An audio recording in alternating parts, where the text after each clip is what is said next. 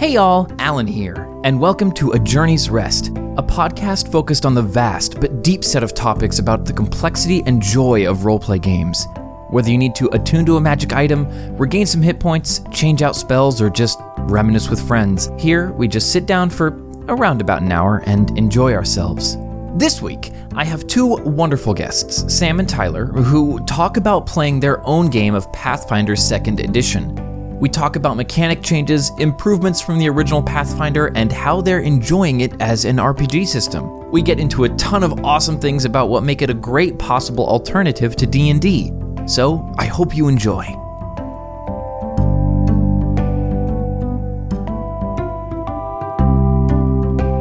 And we're in. Hi everybody, I'm Alan, and today I am not talking about D&D, although I've talked about it a million times on this podcast. Um, actually, it's 18, no, 19 times. So it's not actually a million. I guess it depends on how you count. Um, we are going to be talking about something vastly different. Today, we're looking at one of the other very, very popular versions of a roleplay game for uh, for playing awesome, fantastical adventures. Um, but we're looking at the second edition of it. Uh, a lot of you have probably heard of Pathfinder before, something that kind of spun off of the tail end of 3.5. And all of a sudden, earlier this year, we got Pathfinder 2.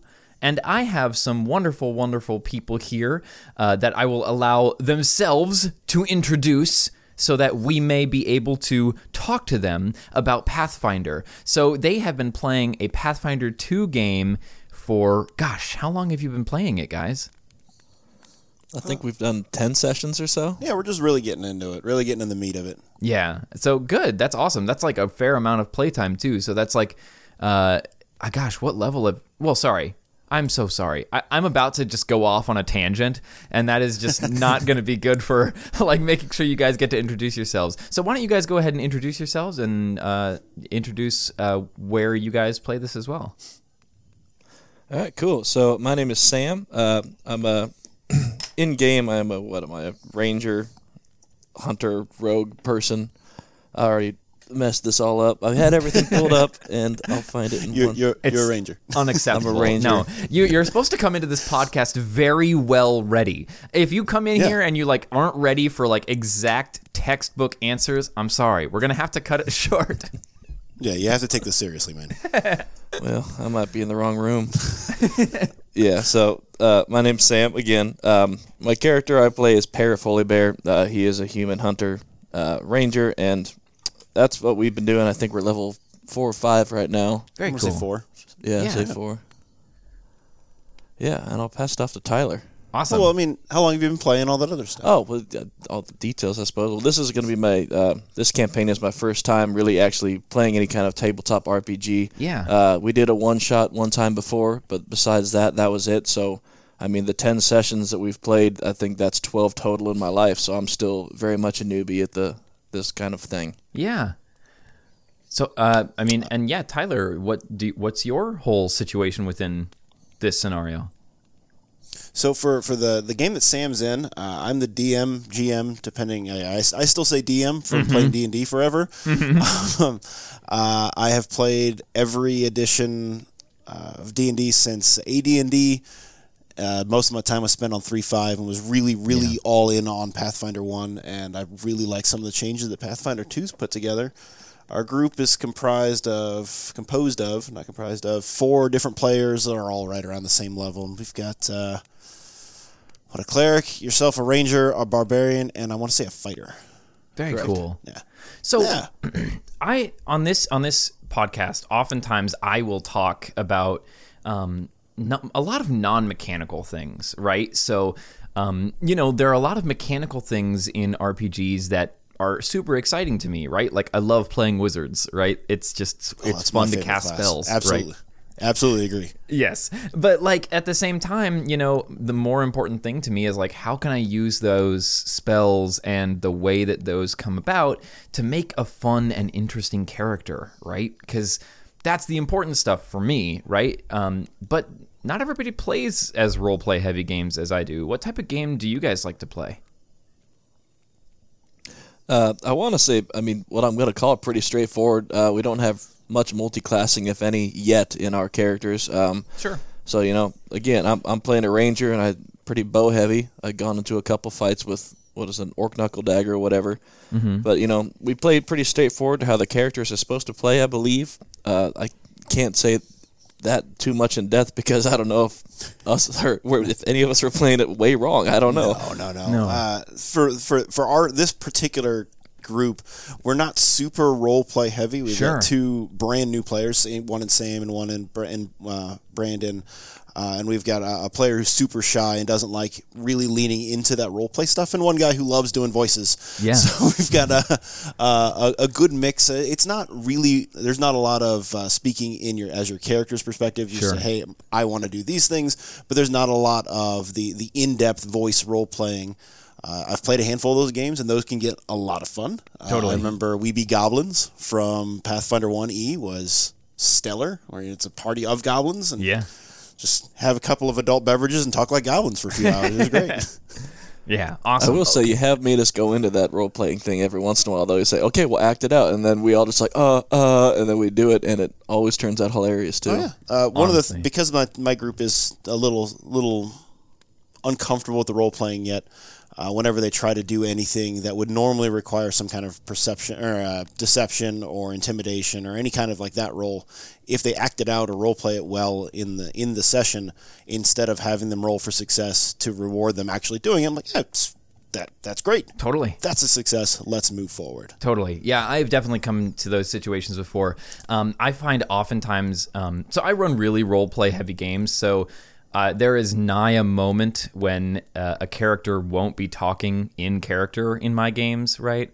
Um, So like I'll be like, okay, you come up to this this person, they look like this, and then you approach them, and then I will give like, you know, I'll jump into the NPC's voice or something like that. But um, yeah, like I can find I find those um, a blast, but I think that um, you know that's not for everybody too, you know, and uh, like being in that all the time.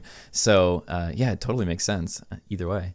Um, but so I don't. I want to make sure that I get all of this in here today too, because we have a ton to look at for Pathfinder. Um, because good golly, Pathfinder's a whole lo- a whole heap and lot of stuff, you know.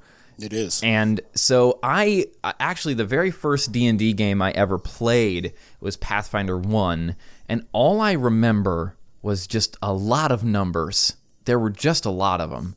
And I remember getting to 5e and being like, wow, this is a lot more streamlined. What do you think about that type of mentality coming from someone like me who's played probably more 5e than I've ever played Pathfinder? Um, is that like a general consensus or like what what feels like that from Pathfinder to Pathfinder 2e or 5e? Like what do you feel about that scenario? I think I think you summed it up absolutely correctly and, and very efficiently. Uh, I like I, I grabbed my three five book to sit down because I was looking for a specific table, uh, and I, I mentioned that playing three point five and to a lesser extent one e Pathfinder one e was very much like doing taxes. There's numbers Yeah. everywhere. There's tables everywhere. You got to make sure everything lines up and synergizes well. And then D and D came out with five e and just chucked all of that annoyance out and really, like you said, streamlined everything and made it a lot easier for new players to join. Yeah. I, I think that's really one of the big reasons why 5e's kind of like taken off so hard is because of the the ease of entry, right? It doesn't take a whole, you know, a class on D&D to be able to play it anymore. So that's a good thing, I think. You're- How do you think yeah, Pathfinder absolutely 2e right. stacks up against that?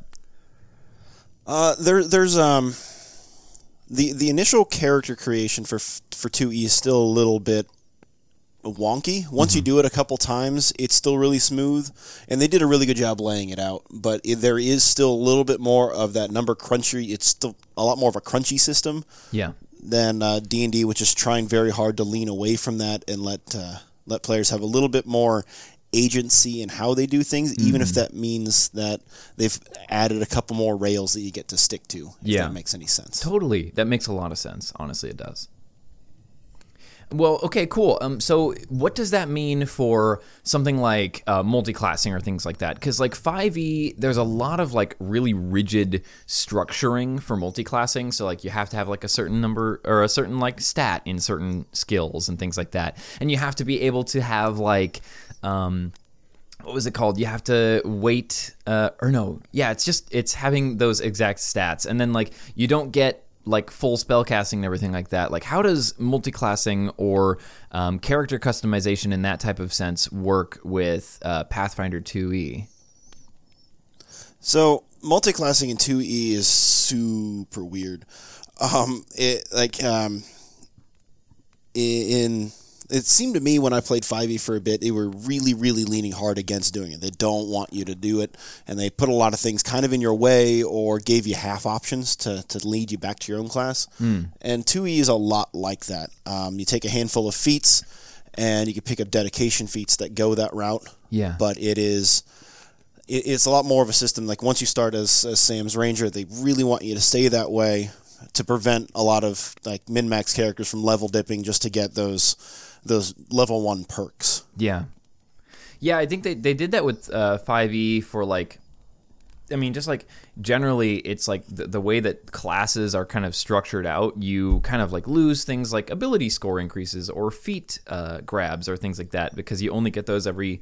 Um, you know, every four levels, and so then if you don't hit that four level breakpoint, then it kind of disincentivizes you. But the flexibility is kind of what you get for for trading that off, and so um, yeah, that's well, that's interesting because I would have expected something like this with Pathfinder to, um, because I know, okay, for example, in 3.5 there was a lot of those kind of you know, um, the the kind of like half classes that you could take for feats, right? Like you could take like a bunch of feats and then it would essentially make you into like the class that you originally were, and then like add something on top of that. Am I am I correct in that?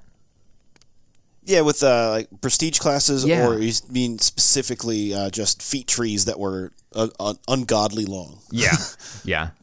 So, well, does like does Pathfinder have any some uh, anything like that in like feat trees for Pathfinder two? there's not nearly as many feat trees as there used to be. Uh, there, I know that I assume that that's going to get uh, built on as we move along through Yeah. time. But there are, uh, and I, I, I know we're going to end up with uh, uh, new books that are going to have new classes and that kind of stuff. But the the feats aren't leaned into really hard. Uh, like they were in Pathfinder one and three five, they cleaned it up quite a bit, like D and D five e did Yeah, and uh, I think we're going to see a lot less of uh, that kind of push. Plus, with the way that they the leveling works for uh, Pathfinder 2, you every couple levels or every level, you're presented with a short list of feats, either from ancestry, you know, your your race, your background, or your character class, and they all right from these five feats, pick one. And a lot of times they build on ones you've taken previously. So those feat trees are still there. They're just hidden a lot better, so you don't have to go to the feats chapter in your rule book and then try to figure out what you want to do for your entire class from level 1 to level 20 Right. you can kind of more organically make things make choices based on what you think the game is actually going to do for you I see. So, so in Pathfinder two E, you get feats every level. uh, no I, there are do you have if you happen to have the book pulled up that'd be awesome sam um, i you get something every level Right. something changes in if it's just a uh, sam what, what changed for you from level 3 to 4 do you remember Uh, level three to four, I believe what I got was um, an ability called. Of course, I don't have the updated one, but essentially it was uh, Quiet Allies, which allowed me to roll stealth for all full or my entire party, essentially. Oh, okay. Uh, and I don't, yeah. And Okay. From that, So th- there, there is some minute adjustment to your character, some way or another, that gives you a new ability, and it, it could be a feat, it could you know, or it's something that isn't a feat. It's not named a feat, but you and I would know that Sure. it is one. Sure. But instead of every third level, you get a new feat, like uh, in most of the classes in three five, or every other if you're a fighter. Yeah. Uh, it's they're just yeah, you went up from this level to this level. Here's why you should be excited about this. You get something new to Right. mess with, even if it's not game breaking. Here's a new thing. Here's a new shiny toy. Use it. Have fun. Awesome. Very cool. Well, Sam, how are you feeling about this? Because I'm sure that as it's your, you know, first time playing a long, more a long form kind of role play game, Um, as you start moving into this whole new crazy space, um, what are you thinking about A, uh, role play games in general right now, and B, Pathfinder 2e as a system so far? So let's start with how you're feeling about RPGs in general, because RPGs are dope and they're super fun, but they're so different than what people probably on the outside think that they are, right? Yeah, yeah, I'll agree with that. Um, so far, and I've wanted to play for years, and I'll start out by saying that, but I, pure and simple, didn't know anyone that played, and I knew that I wasn't, you know, I didn't have the attention or the skills to be able to look deeply into it and be able to DM a game myself. Yeah. Which I don't even think I knew what that meant until recently. But essentially, I'm I'm loving the idea of it. I'm loving playing it, and I'm very interested in you know playing the other platforms, be that D and D 5e or you know even 3.5. I've heard good things about. Uh, but besides that, no, it's you know being fairly new to it. It uh, it can be complicated. I found, Yeah. but two of the people that I play with, you know, have been playing for years and years. So it's it's super simple to them, and they explain it in a way that helps tremendously. You know, and even if you have the actual rule books, you know, if you're saying, oh, how do I level up? You know, you go to your class and you find the level up section that walks you through it step by step. Mm-hmm. No, you might have to, you know. Flip pages back and forth about 20 times to figure out what you want to do, but it is very self explanatory. Yeah, totally. So, I mean, as a as a person who's come in uh, from like you know from not playing for so long, um, what uh, this is just super interesting to me. So this may delve a little bit further away from Pathfinder for just a moment. So I hope you guys don't hate me too much. But No. uh, Sam, have you uh, have you played like fantasy games, video games, and things like that in the past? Uh, the farthest one might be, you know, maybe Skyrim or Legend of Zelda. Yeah. That'd probably be about it. So yeah, I mean, a lot of people when they look at like D and D and things like that, or or Pathfinder, of course, um, they oftentimes try and compare and be like, oh, well, like I'm sure it'll be like Skyrim. Like I'm just gonna go and like go around here and like loot this person or come over to this person and steal all this stuff from their house, and then they get into playing, you know, a role play game, and it's I would say pretty vastly different what things in particular kind of stuck out to you as a big difference between playing a video game and playing a role play game in person? Uh, I think the biggest thing is having the freedom to really do whatever you want. Like if you want to ha- have an action you want to do, there's a role for it. Right. That's probably the best way I can put it. You know, if I want to have a character that can do one thing, that's likely a thing. You know, if I want to be really silly and cheesy and play a bard and you know bring an ocarina like we previously discussed, Tyler. You know, and like every time I'd play, you know, play Legend of Zelda thing or something. Yeah. Um, it, there's just a lot of freedom to it, and I don't think there's as many limitations that's you know within the boundaries of a video game. You know, in a video game, you can only do what the game allows you to do. Well, on this, it's literally limited only by your imagination. Totally. And that's like that's one of my favorite parts about role play games in general is just the fact that it's so limitless and until you really sit down and you look at the game from the inside you're like holy crap I really can do like anything. Video games there are like video games that will sit down and be like you can do anything in this video game but you kind of like you can kind of do anything, right? But like Yeah. in RPGs, you can just sit down and you could literally like I don't know. You could you could be serious one day and then just become the dumbest motherfucker the next day just because you feel like it, right? And uh, and people in the world will react accordingly. So um, it's just absolutely a blast for that, for sure. Yeah, and I think that the DM, especially our DM, can kind of take things you do and turn them into long running uh, inside jokes. Yes. Uh, you know, one good example would be, you know, from a video game to actual roleplay um, would be my person who is an ex big game hunter, you know, uh, compared to the game Red Dead Redemption 2, where you can hunt in that game, and that's a cool thing, but, you know, it's it's kind of silly. You know, you can go find out an animal and hunt it and all that. But in this game, you know, I think first episode, I'm like, oh, I'm a hunter. I've got a bow. I'm going to go find deer. And I think I rolled a nat 20. He's like, oh, you found all of the deer. and then I shot a deer and we had a small breakfast. He's like, okay, now you're carrying around 60 pounds of deer. it's like, oh, shoot. Holy shit. Amazing. I was So, yeah, worried that he- he, was gonna, took the you were going time to say you found literally all the deer. The deer go extinct. You're No, but he, he, you know, he took the time, like, while I was explaining what I was doing, he Googled what, you know, a medium weight female doe would weigh, Yeah, and he's sure. like, "All right, well, you're stuck with this now," and I had to find ways to get rid of it, Yeah. and that was its own adventure, you know. So that's You're gonna point out that you tried just giving bloody hucks of meat away to passers Yeah, I was- on the we road, were or you're just gonna leave that be. I was gonna, you, you, want know, this?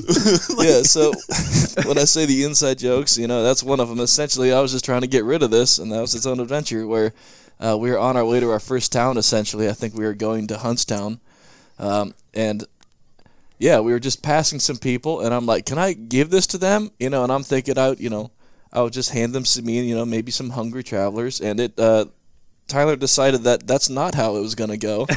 Uh, he decided Some that I- random guy just walks up to you and tries to hand you I- a hunk of meat. Yeah, I didn't Tell me think how that it you're gonna handle I, ha- I have Yeah. this like idea of just like this absolutely like arms to the fucking elbow, blood stained man who has just like hunted Yeah. down and slain an animal, who's just waving around this absolutely blood soaked corpse, like, please take this from me. And we they're we just had like, the same image in our heads. Yeah, that's exactly how I approached that as well. See, and Wait, I was thinking, on, oh, this here, I'm going to hand it to him all like folded up in paper. But he's like, no, you didn't say you're going to do that. So then you're just giving him a bloody hunk of meat. And then I think you had me do a perception check immediately after that. And I'm like, oh, I rolled a 17. Yeah, they immediately threw that meat away. It's like, yeah, man. Oh my god, that is hilarious. I love it. but yeah, that's like a whole new thing that you like there's no interaction like that in a video game. You know what I mean? You can't just like have that for free. You have to that's like that has to be programmed in, but like in all of this stuff um you can just hop in and in roleplay games, you can just hop in and have fun interactions like that just on the cu- off the cuff and it it's easy and simple, you know what I mean? So um well good. exactly. Yeah. Um. So, what do you think, uh, Sam, from your perspective as a new player? Um, what are your fa- most favorite parts about Pathfinder 2e, and what are your least favorite parts about Pathfinder 2e? Because there are definitely parts about like Fifth Edition, as much as I love it, that I'm not a fan of. But what are your kind of like this is good, this is frustrating kind of scenarios for you? Uh, I'm going to say my, my favorite part so far is probably the, the rules book. And that is also the answer for my least favorite part because it is very self explanatory, but you. It almost over explains it where it's like, okay, if you want to do this, turn to this page, and then it, it sends you on a wild goose Oh, chase. know. That it's like It's like just a find your own this. adventure book. Very much so, but I can't say that it's not telling you exactly what to do. Yeah. It's just you know there there seems to be steps to doing it. Maybe I'm doing it wrong. I'm not sure. Every the few times I've leveled up, I think I've only been able to do one of them on my own, just because it's you know, as a new player who doesn't kind of fully understand how the system works. Totally. I've had to ask for a lot of help, and they've been very supportive with that. But you know, I, I haven't exactly known how to navigate everything. Totally. But and to your credit, you know this is the first game of 2E for all of us at the table. Yeah. So if we had been playing Pathfinder One or any D and D edition, period, at least John and I would be able to give you better information to better arm you for the next time you were leveling up. You know, when you when you guys went from one to two, we all were figuring that out at the same time. So don't feel bad about that. I And that also- is true. And to be I'm fair, go we also we took a completely separate weekend to actually do that. We didn't. It wasn't On a quick thing. Yeah. I don't know. I think there's some sort of kind of like some wonder in that too, though. You know what I mean? There's almost oh, nothing absolutely. like coming back to a like looking at a game that you first play for the very first time, where no one knows what they're doing, and you're just doing it strictly because there's wonder in finding what is next, right? I definitely agree. Yeah. So, well, I'm glad that you guys are still on that journey with each other for that, for sure. Well, um, Tyler, do you mind if I, I move on back to you? Uh, I think I would love to hear what you think the biggest differences are between um, between Pathfinder One and Pathfinder Two, because for me, one of the biggest bits of frustration for me with Pathfinder was like I would walk into Pathfinder and I'd be like, okay, cool, let me build my character up. We're like, you know, we're we've reached like, you know, I don't know, maybe I think like level four at that point, and it was always like, okay, cool. Like when you're standing in knee high water, you get a plus two bonus to hit, but only if it's noon on the fourth day of the month. And I'm like, holy crap, man, I don't know what I'm supposed to do with all this information. And uh, to me, that felt like really like, oh, I cannot remember all of this. It just, I want to play the game, but there's a lot to do here. Um, so like uh, I stepped away from it, but I would love to hear the uh, the perspective that you have coming from Pathfinder 1 to Pathfinder 2 and like what are the biggest differences and biggest benefits or maybe some drawbacks that you're finding. For sure. So uh, I think Pathfinder Two is very similar in the way the the way it's handling D and D Five as uh, one. Or uh, that's not really true. Let's back up. Pathfinder One uh, really smoothed out and fixed a lot of the issues with D and D three five. There was a reason that for several years Pathfinder One First Edition was you know the where it was in the hierarchy of tabletop RPGs. Totally. It just smoothed everything out and D&D came out with an edition that is not to be named and then came out with 5th edition and eh, it's great it's a fantastic edition um, my my my complaint with 5e is that it feels like it's very railroady Sure. and I don't mean that like you know capital C complaint I don't like it it's just that is you know the only thing that, that kind of pushed me back towards 2e Yeah. when it finally came out and I find that 2e fixes and streamlines a lot of things from Pathfinder 1e, just like fi- uh, 5e did for. We'll just go back to 3.5 and call it even. Um, uh, they, they, it's still very crunchy. There's still a lot of the um, uh, not quite to the edition, uh, not quite to the the standard. Were you saying with the standing in knee high water Yeah. on the fourth day of the month? Yeah. But it, it is still very status driven. Yeah. Uh, a lot of the effects that you you give uh, your your other players in your group or enemies are you know a random status effect with a sliding scale of 1 to like 5 and each one of those increasing statuses you know so sickened 1 sickened 2 pardon me sickened 2 and so on and so forth impart more and more negatives or bonuses so if you don't have like the uh, the status cards, and I just bought Paizo's sta- status cards that have those named out exactly what they do, and you know the the number tokens with them, it can get very confusing very quickly. Yeah. So if you don't like the the crunchy aspect of that type of game, then without a doubt the the, the system isn't for you as a player if you don't like those things Sure. But I think it smoothed things out a ton. I really appreciate the way that Paizo just put out the core rule book and said, "Hey guys, this is all you need. This one book Okay. is all you need to play this game. Yeah. If you want the other ones, they're available. You can go still buy the bestiary and the the GM's guide and all that stuff, but you don't require them. All you need is the one book, and I really, really appreciate that from a financial aspect. Oh, because yeah. I know a lot of the time, sometimes barrier to entries is just a book, and that sucks. Yeah, it really well, you know, like not everybody has the ability to go out there and buy, you know, five fifty dollar books. You know what I mean? There's Exactly. it's a lot of money to put all of that into trying to get the the textbooks that you need. Um, but I think, uh, yeah, that's awesome that you can just pick up one and move on with that. I really, um, I have found oftentimes that mostly uh, I've only needed the the um, the what's it called? The player's handbook for fifth edition. Um, but i'm glad to hear that they kind of like s- more streamlined it in in the the core rule book for um, for pathfinder 2e that sounds really good.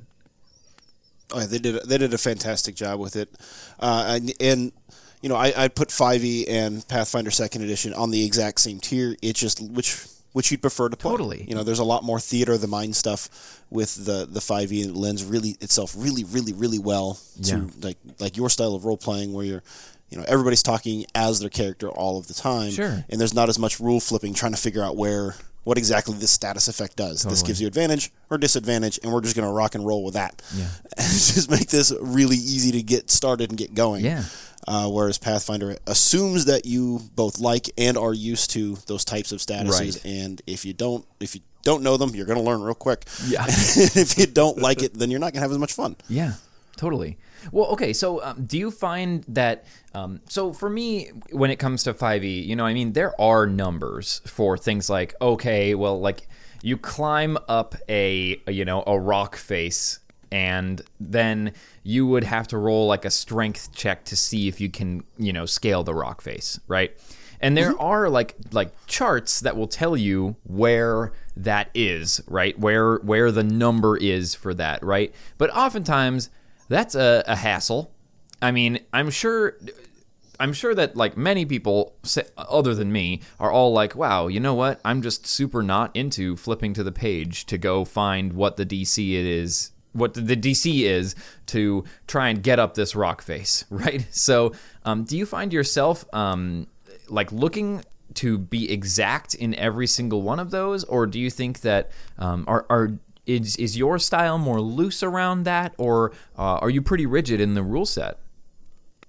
I, I am a firm believer in the rule of cool. Oh, totally. Uh, if, if you want to do a thing, I'm going to make sure that we are moving the moving whatever you want to do along. I will come up with whatever I think the, the appropriate DC is, as opposed to saying, "All right, cool, give me five minutes while I flip through and try Totally. to find the, the exact DC."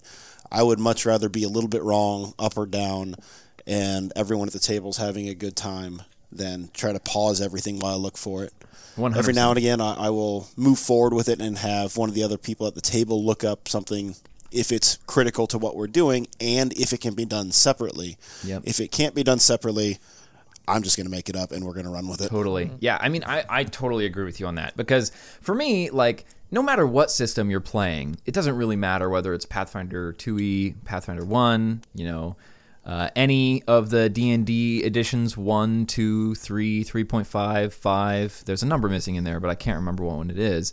Um, but any any game, right? You know, uh, even like um, uh, what's it called? Like, you know, Powered by the Apocalypse, anything like that. As, as long as you are the, the most important part about playing it is having fun with your friends, right? That's the most important thing. Absolutely. thing. And like if you're gonna if if the most the most fun thing for you is looking up those numbers and being exact, do it. But for me, I would much rather trade off the uh, the unfunness of looking up a DC for me just being like, yeah, it's probably around here. And I might be a number or two off, but like as you know, as a DM, it's just more about like streamlining that, making sure the players are having fun, and not stopping the whole game just to kind of like look for a DC or things like that. I've heard other people tell me that they like like Pathfinder for them has been like really rigid about that, and I, I've I've kind of had an inkling that that was a DM style, um, but like I I'm it's nice to hear that from you as well in a different aspect. Yeah, uh, uh, they're, the Pathfinder is super. Like they've got a rule for everything. It's just like Totally. three five and that. If, if you if you can think of it, it is written down in this book. I promise. But that doesn't mean I'm going to spend time to find it. Totally. Um, like and like you pointed out, there are absolutely DMs, GMs that, that that's what they want to do. They want the the spirit of the rules there, and they want to run with it. Uh, I, I I feel like the reason, like you said, the reason we're here is to sit down, have a few drinks, and play a game with friends. Totally. So I, I would much rather be a little bit wrong as the DM and make sure everybody's having fun than than go the route of well sorry the dc was 15 uh, you rolled a 14 and because you're climbing up a wall your character fell and died isn't Yeah. that neat That's that's so it's so frustrating. I, I totally agree. Well, cool. Um, I actually want to circle something uh, back around here. Um, uh, you told me a little bit earlier that you thought that um, that 5e was a little railroady, and I wonder if you could kind of expand on what you mean by that, because I'm interested to see what how you think um, that Pathfinder 2e is not railroady. And so by I think defining the way that you think 5e is railroady, then I might be able to more understand why Pathfinder 2e does not meet that criteria for you.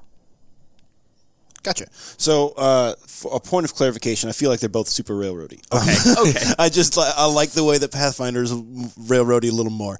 Um, the a lot of it is character creation and character development. Okay. So with 5e in particular, we'll start with that. There are, you know, you, you choose a class and then there's very few options after you make that initial decision. I want to be a fighter. Cool. Here are your options as a fighter. That's it. Then you move forward as you progress from level to level and you just follow that one chain. Um, in the, the handful of 5e games I played, I played a handful of different classes and like you, I kept circling back to Wizard because that's my favorite. Oh, totally. Yeah. But as as we leveled up uh, through other classes and watch other people do it, I kept noticing that no matter who was playing them, classes always tended to gravitate to the same exact play style. And I found that really odd, and I went through and actually looked through the book a little bit more, and it comes off that like this is the optimum way to play this class. And if you do it, you can do other things, but you just feel like your character's not playing the right way. sure. Uh, and if you're not playing in a super role play game, where you're you're mostly just looking at mechanics and going, I want to walk up to the guy, hit him with an axe, then you know stand there and hit him with an axe next turn. Yeah. Uh, it doesn't take very long for patterns to start emerging in both cases. Sure. Um, yeah, I remember looking at D and D five e, and I think that you were you made sixteen initial choices at character creation, and then a small number every level or something like that. And a lot of those initial decisions were based on your race or your class, and then after that, they were all very very similar, or there was a very small number of them. Mm-hmm. Pathfinder was at like twenty four or something like that, and you had less decisions overall to make, but you had more options for them. So they present the, the they have the same issue where there's an optimal way to play a class if you're not doing it in a super role role play heavy game, and if you don't follow that path, then it can get a little. I don't know. You feel like you're kind of getting bullied around, Okay. Um, and, and Pathfinder is super deadly at really low levels. I've noticed that very quickly. Yeah. uh, as the DM, I've had to, to back some stuff off really early, going, "Whoa, hey, he shouldn't be able to do that. That is broken." Right. and it, it kind of nudges players the first handful of times that you should instead of like uh, Sam's character with that ranger has that has a really cool backstory for why he's got this really cool knife. But that is not the optimum weapon for that character. Totally. And if he were to just start using that, he'd get wasted. Like, Totally. He wouldn't even be close. Yeah. Uh, that class is not built for that. Uh, so it's it's interesting that they kind of took away a lot of the initial options to make things a, to lower the barrier to entry from my perspective. And that's the trade-off for that. You've made it easier for people to join and for people to level up and play this game over the course of time. And the, the give and take for that is we kind of got rid of some choices so it's not overwhelming. I see. That actually is very interesting because I feel for me, like if I only had the player's handbook, I would totally agree with you. I, I think that as fifth edition has grown over time, I've I agree with that less and less. But I think that I mean, once again, you know, that's a that's a similar thing with the barrier to entry, right? Like if you can't get all those books, then like it's kind of harder for you to find those options, right? And so um, I think that makes me feel like so far it sounds like Pathfinder 2e has more initial options in the core rulebook than um, than 5e has in its co- or in its uh, player's handbook, right? Is that is that what you would say? Yeah, I would, I would go along with that. And a lot of that is because Dungeons and Dragons has a set character class grouping that everyone is expecting it to have, and Pathfinder can do something wonky, like chuck out the Paladin class and call it the champion now, and it doesn't have the same rule set that the Paladins did. They go, we can do whatever we want. This is the second edition. We can rewrite everything. We don't care. Oh, okay. So like, D&D's got a I don't know, uh, a a set of standards that have been set. This is what we're going to do, and we're going to tweak these things. So they've got IP that kind of forces them to continue some things. And Pathfinder just went, I don't really care. We don't have to have a paladin. Let's get rid of that. Sure. we're going to call this a champion, and we're going to change mechanics for it. Okay. Because you know we want people to have different choices. Sure. So, do you mind kind of giving me a couple of those? Because was there a paladin in um, in Pathfinder One? Yes. Okay, so as that kind of came over, what classes did you see change the most from Pathfinder 1 to Pathfinder 2? Uh, I mean, the easiest answer is the the paladin. Um, the and the the the the champion is it's still a paladin. It just doesn't follow the same rule set. You don't have to be lawful. You don't have to do all these other things, but it, it's it's along the same route. Um, they added. I'm trying to flip quickly. The monk is interesting in that they nerfed it a lot. Okay. Because I'm sure that you're aware that high level monks in previous editions were effectively gods Yeah. in every edition. They just if you could just handle hanging on for the first 10, mo- 10 Oh, yeah. levels or so, after that you just untouchable and ready to go. Uh, I really like the addition of the alchemist in general. It was something they did in one E and I think a splat book, a second uh, you know a second book. I can't remember off the top of my head. Yeah. but it's just a fun little dude that runs around and makes bombs. Very cool. That's sweet. like it's fun. Um, for the most part, the overall flavoring of the classes hasn't changed. Yeah. They, they still do, you know, fighters do fighter things, barbarians rage, and you know, it, it's all very normal. They, they just kind of changed how the, you know, like 5e did for we'll just go back to three five and just streamline things and make things easier to, to play and lower the barrier to entry Right. a lot. Good. Yeah. So, um, oh gosh, I had a really good point to bring up here, but now I can't remember it.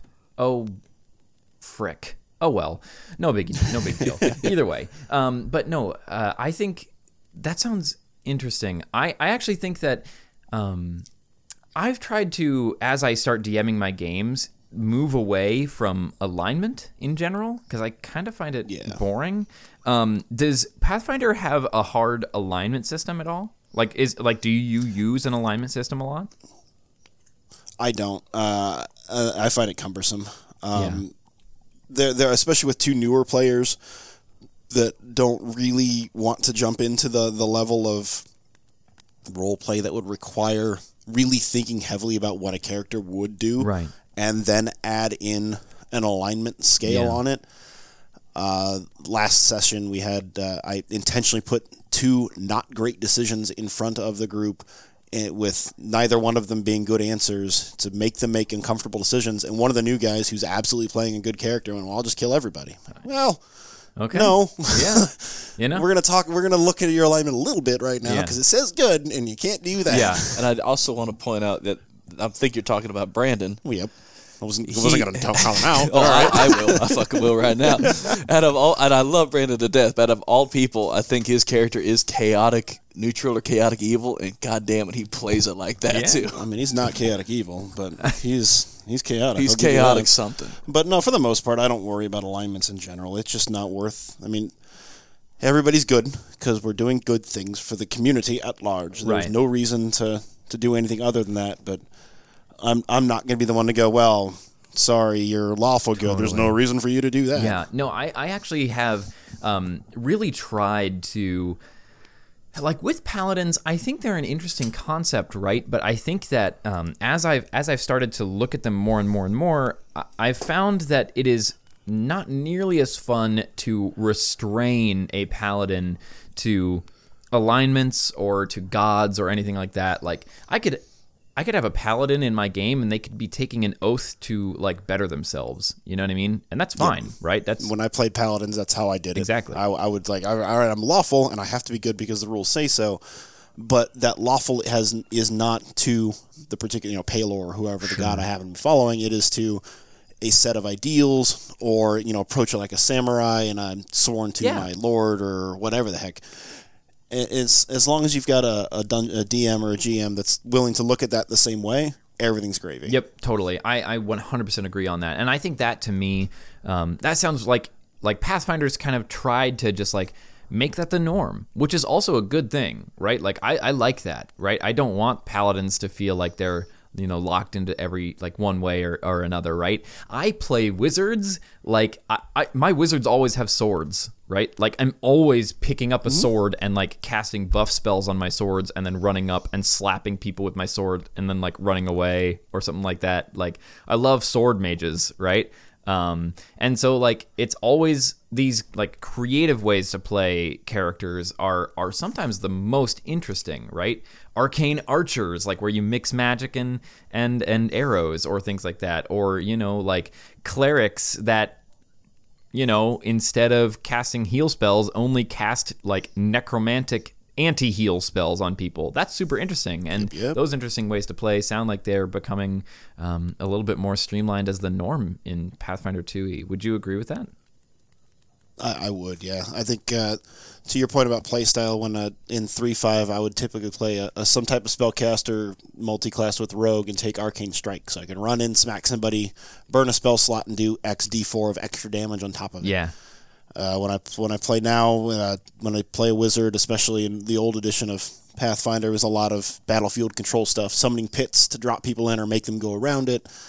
Uh, and Sam's character is a great ad- example of trying to use a character in ways that may not be standard, specifically because it's more fun to play. totally And I think both D and D and Pathfinder have done a great job in recognizing that just because the character is built to do X does not mean everybody wants to do it that way. Yeah. And there needs to be flexibility to allow for players to do whatever they want to do to have fun, because ultimately that's what we're here for. Totally. I, I completely agree. Um, Sam, well, what have, what have been some of your favorite moments in trying to be creative with your character? I'm sure that there are probably a couple that stand out in the first 10 sessions that you've had here. Um, what instances have you had where you're like, oh, this may not be optimal, but damn, is it fun? Uh, climbing trees is a big one. Yeah. I put my guy as a yeah ex big game hunter, and uh, we got ourselves into a situation in some not great wooded areas, and I'm like, I've got high acrobatics. Can I climb this tree and see what I can see? He's like, uh, I guess. Yeah. so we did that, and I've been using that trick quite often. If there's trees around, I'm likely gonna climb them. Hell yeah. Yeah. That's awesome. That's that's great. That's always something that you should be doing if you're uh, if you're you know uh, able to. I would say that's a great strategy for trying to make sure that you have a vantage point on things for sure. Yeah, that's been fun. Uh, very recently, again, I think most of my damage has been done by bow and arrow, but recently uh, did some acrobatics with the orc knuckle dagger for the first time, and that was a little bit uh, not necessarily par for the course. It's kind of out of character, but it was one of those moments in game that's like, this is crucial. We got to do this now, and had to get from point A to point B in a extravagant way. Very cool. So we'll see if more situations like that come up. But yeah, that's a lot of free creativity wherever you want to take it.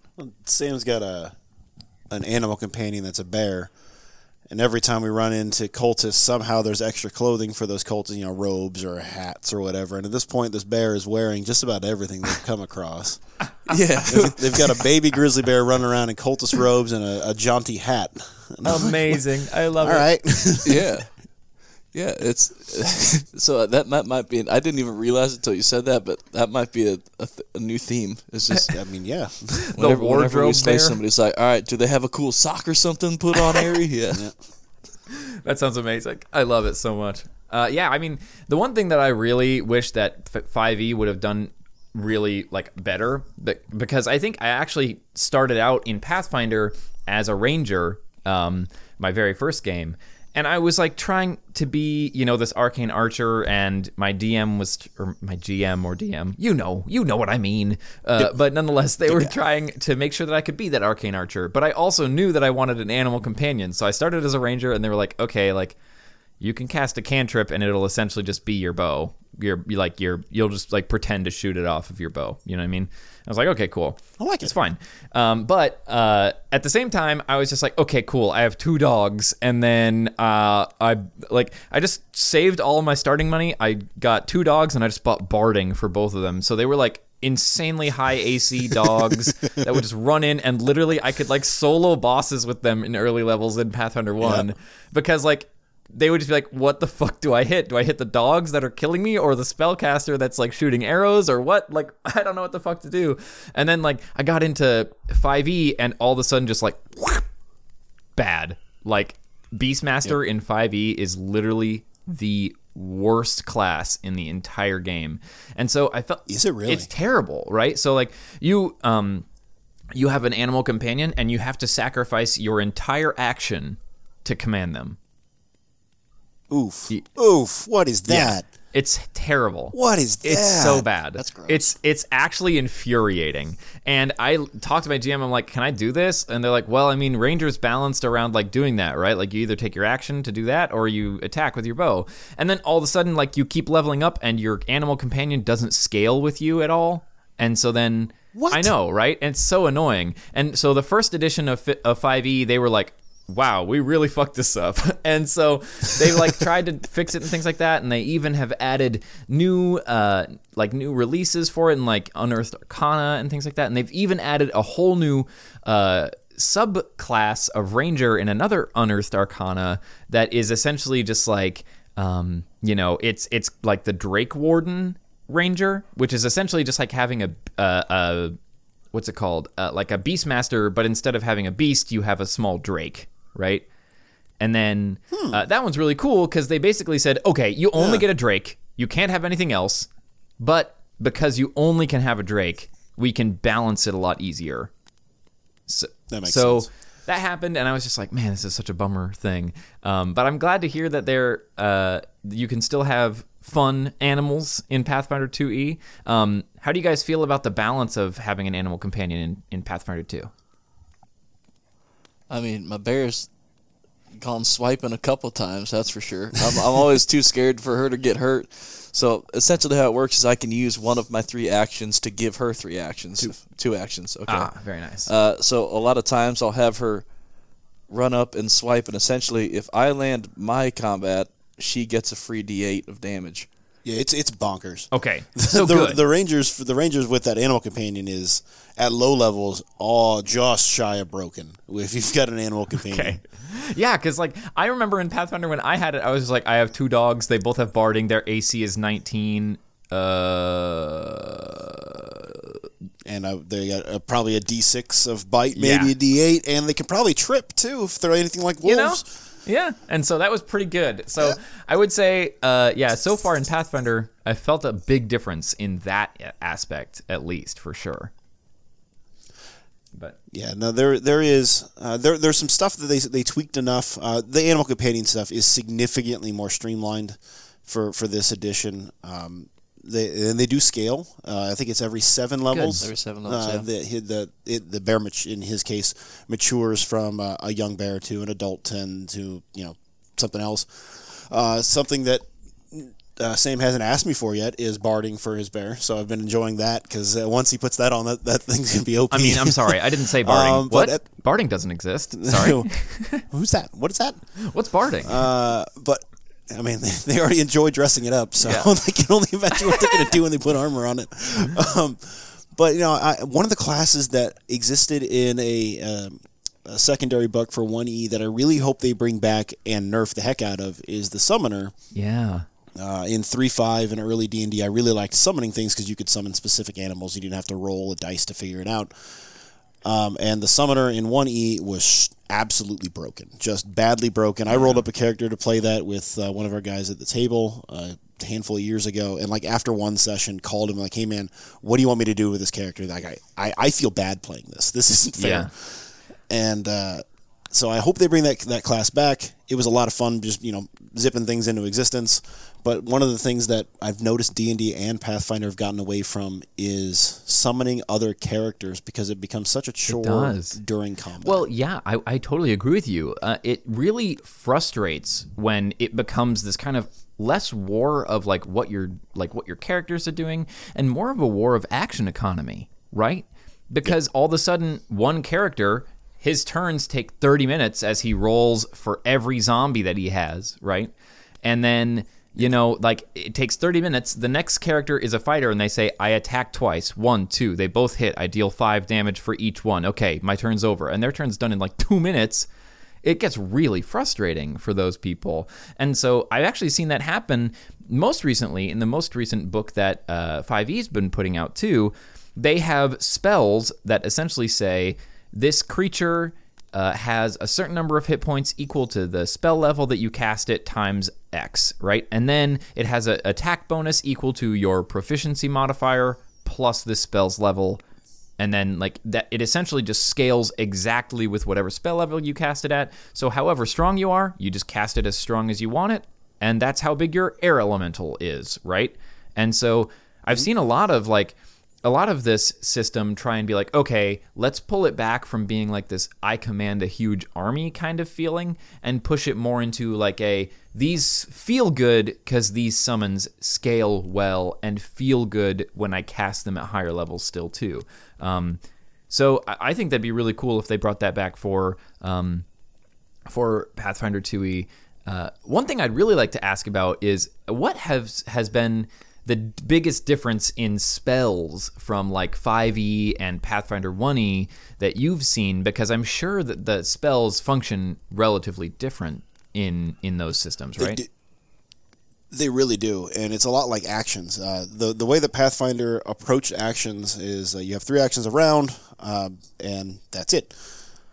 Spells uh, typically take two actions, but some take one and some take three. And some of them, like Magic Missile or Healing, you can burn additional actions on to increase the effect of the spell. So, uh, uh, uh, Cure Light Wounds is a good example, or I don't know if it's called Cure Light Wounds, but that we all know what that means. Uh, if you burn one action for it, it's odd d8, two actions, two d8, three actions, it's a healing burst. Sure. So you're healing everyone within X amount of Oh, distance, cool. and I really, really like that approach. It's something I thought that D and D has been the tabletop role playing games, not D and D. Tabletop role playing games in general have really been lacking for a long time, and that's a lot of agency on the part of a spellcaster, where you have a standard action or a full round action for your spellcasting, and that's it. If you don't like how it works, tough shit, and move on with your life. Sure. Yeah. Uh, having the ability to, you know, most of the time, if you cast a spell in, in, in 2E and you're not using all three actions of doing it, you're probably casting a sub optimized version of it. But you still have that choice. And I really, really like that ability for a player to go, well, I don't like for healing. Uh, you know, if you're surrounded by zombies and your crew's getting beat up, absolutely burn a full round action, do a healing burst. It's going to heal your boys and hurt the bad boys. But if you're standing in a group of bandits who are all alive, you don't want to do that. Right. you're just going to prolong this combat. And having that choice and it not having to be a second spell that you need to learn, I really, really appreciate that approach a lot. That's good. Yeah. So, um, so what, what, from me for fifth edition, there is the system called spell slots, right? What type of Mm-hmm. system do they have for casting spells in E? 2e? It's effectively the same. Okay. You still have X spells per level. Okay. So, but like for example, if I have, um, you know, I'm not sure if it actually is cure light wounds in Pathfinder 2e, um, but uh, nonetheless, I, let's say that's a first level spell, right? Um, can I cast that at third level and have bonus effects by casting it at a, as a third level spell as well, or is that not something that's possible in 2e? Not typically. Okay. No. Uh, and one of the th- there are some that if you cast it as a higher level, it has other uh, there are other things going on. Uh, but for the most part, it's just this is a third level spell that you cast with more actions to do more things. Okay. So that way you're not trying to f- do all of that math of, all right, well, this is a second level spell, but instead I'm burning a fifth level spot. So it's doing all of these other things. So you're just going, nope, I'm going to cast Cure Light Wounds with all three of my actions, and it's doing this. My turn is done. Let's move on. Cool. Cool. Well, that sounds cool. One of the things I do really like about 5e for spells, by the way, is cantrips are just a thing that you can do all the time. Because Yeah. if you don't want to be a wizard and whack things with a stick, I can understand that. Cast acid spray instead. Yep. Uh, Pathfinder went back to numbering how many cantrips you have. Don't like it. Oh, so like you can only cast a certain number a day. Yeah, you know five, and in some cla- some cases it, it becomes wonky. Okay. I just prefer D and D's cantrip approach a lot. Yeah, I really like the like because because to me when I played um what was it? Uh when I played Pathfinder I remember my wizard that was playing with me he instantaneously stopped being a wizard because he was like I only get to cast spells like three times a day? What? Like this is the most stupid thing ever. Because I know like eventually wizards become like nigh unstoppable in in Pathfinder. Um but at the same time, like when it's early level and you're trying to learn the game and everybody else is just smacking crap with it, like uh, you know, a Goliath barbarian who's just destroying everything, and then you go and you're like, I cast cantrip, firebolt, and there's like, oh, you miss. It's like, okay, Well, shit. I'll walk away Uh, with and my four hit quick, I- points. Uh, oh, and three five and earlier spellcasters had a D four of hit die. Yeah, that's yeah, Um, uh, I want to clarify something because I, I think I misspoke. You have you can cast a cantrips an unlimited number of times per day, but you know significantly fewer Ah, of them. I see. Sorry if I misspoke if I misrepresented that. Like I'm looking at the cleric at the moment, and the most cantrips you ever have is five. Okay. Well, actually, that's pretty close to Now, 5e they- then, actually. Um, but Is it Yeah, really? yeah, it is actually pretty close. But um, they added some new rules lately where every time you level up, you can swap out a cantrip on the list.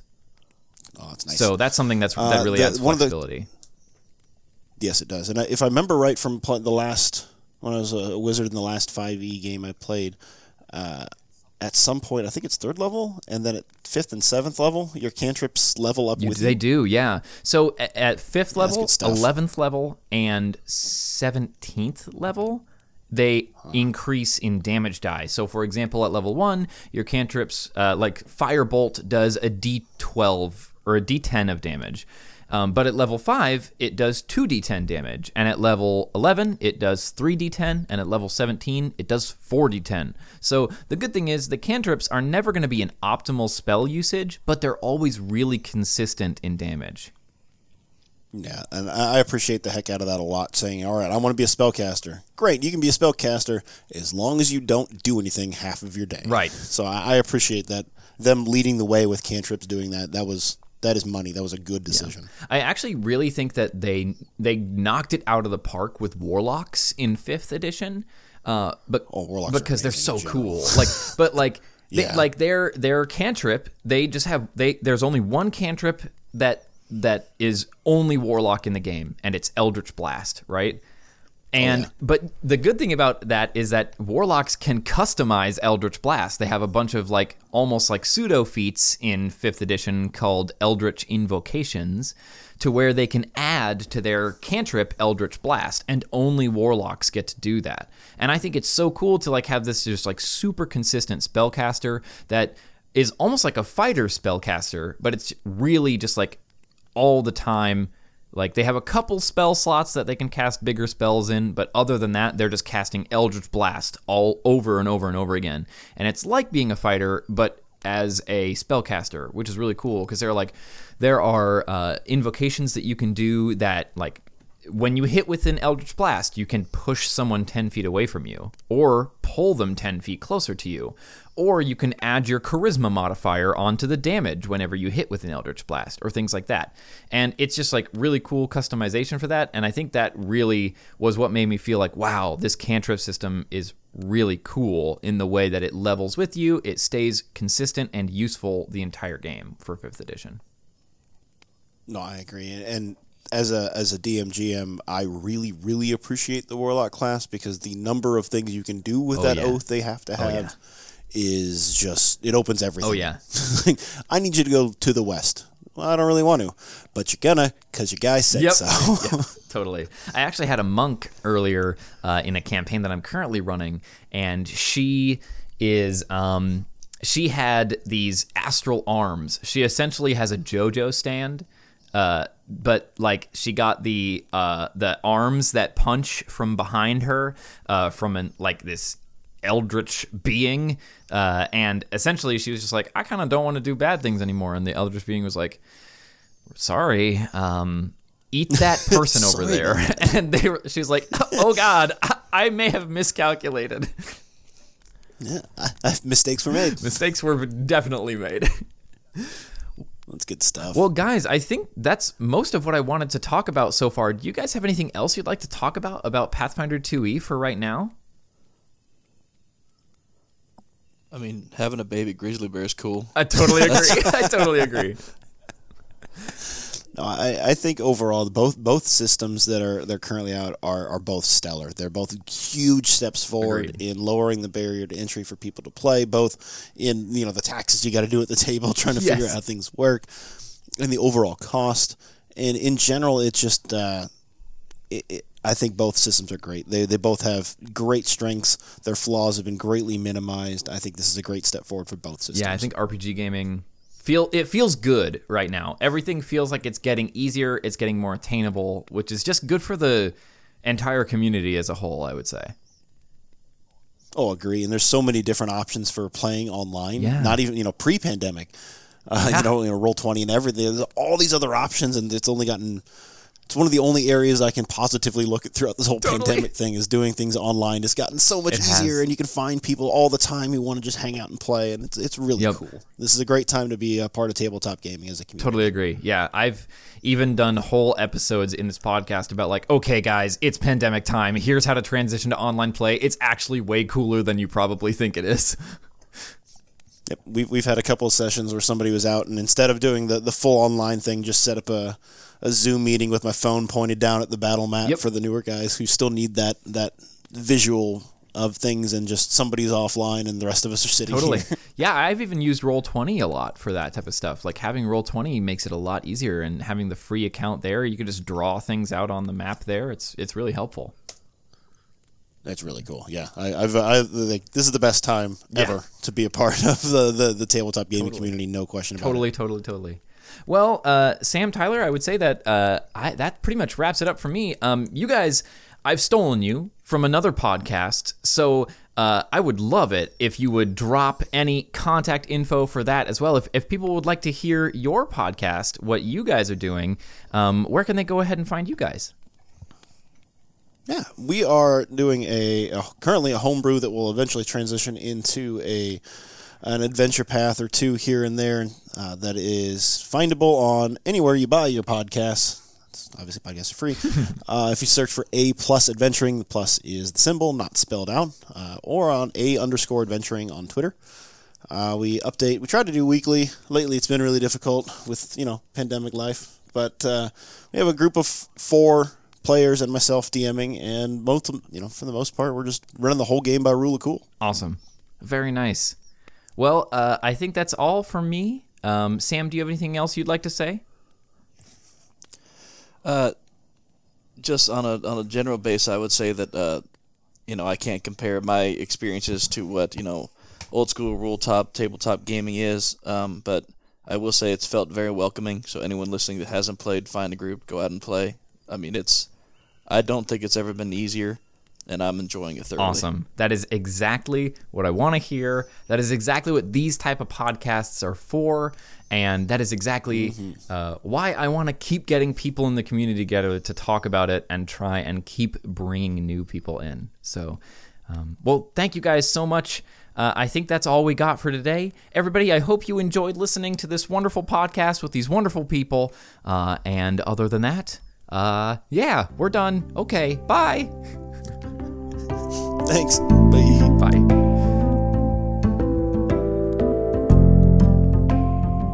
Hey everyone, thank you so much for listening. The fact that you have made it here to the end means the world to us. If you enjoyed the show, consider sharing it with your friends, or if you have the time, reviewing us on Apple Podcasts is a great way to show support. You can follow us on Twitter at A Journey's Rest, or like us on Facebook at facebook.com slash A Journey's Rest Podcast. If you have any questions for us to answer, you can send them in to journeysrestpodcast at gmail.com. Thank you so much for sharing the precious pieces of your time with us, and we hope that the rest of your day is just as wonderful. See you again at our table soon.